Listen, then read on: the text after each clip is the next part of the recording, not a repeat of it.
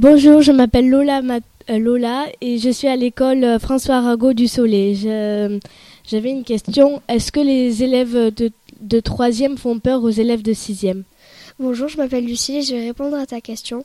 Alors non, ils n'embêtent pas les, les 6e.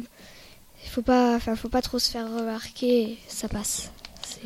Bonjour, je m'appelle Mathis, je suis à l'école François Arago du Soleil. Et euh, est-ce qu'au début de l'année, vous vous perdez dans les couloirs? Alors non, on se perd pas. Euh, c'est euh, même moi en CM2 j'avais peur de ça et euh, non on s'y retrouve facilement.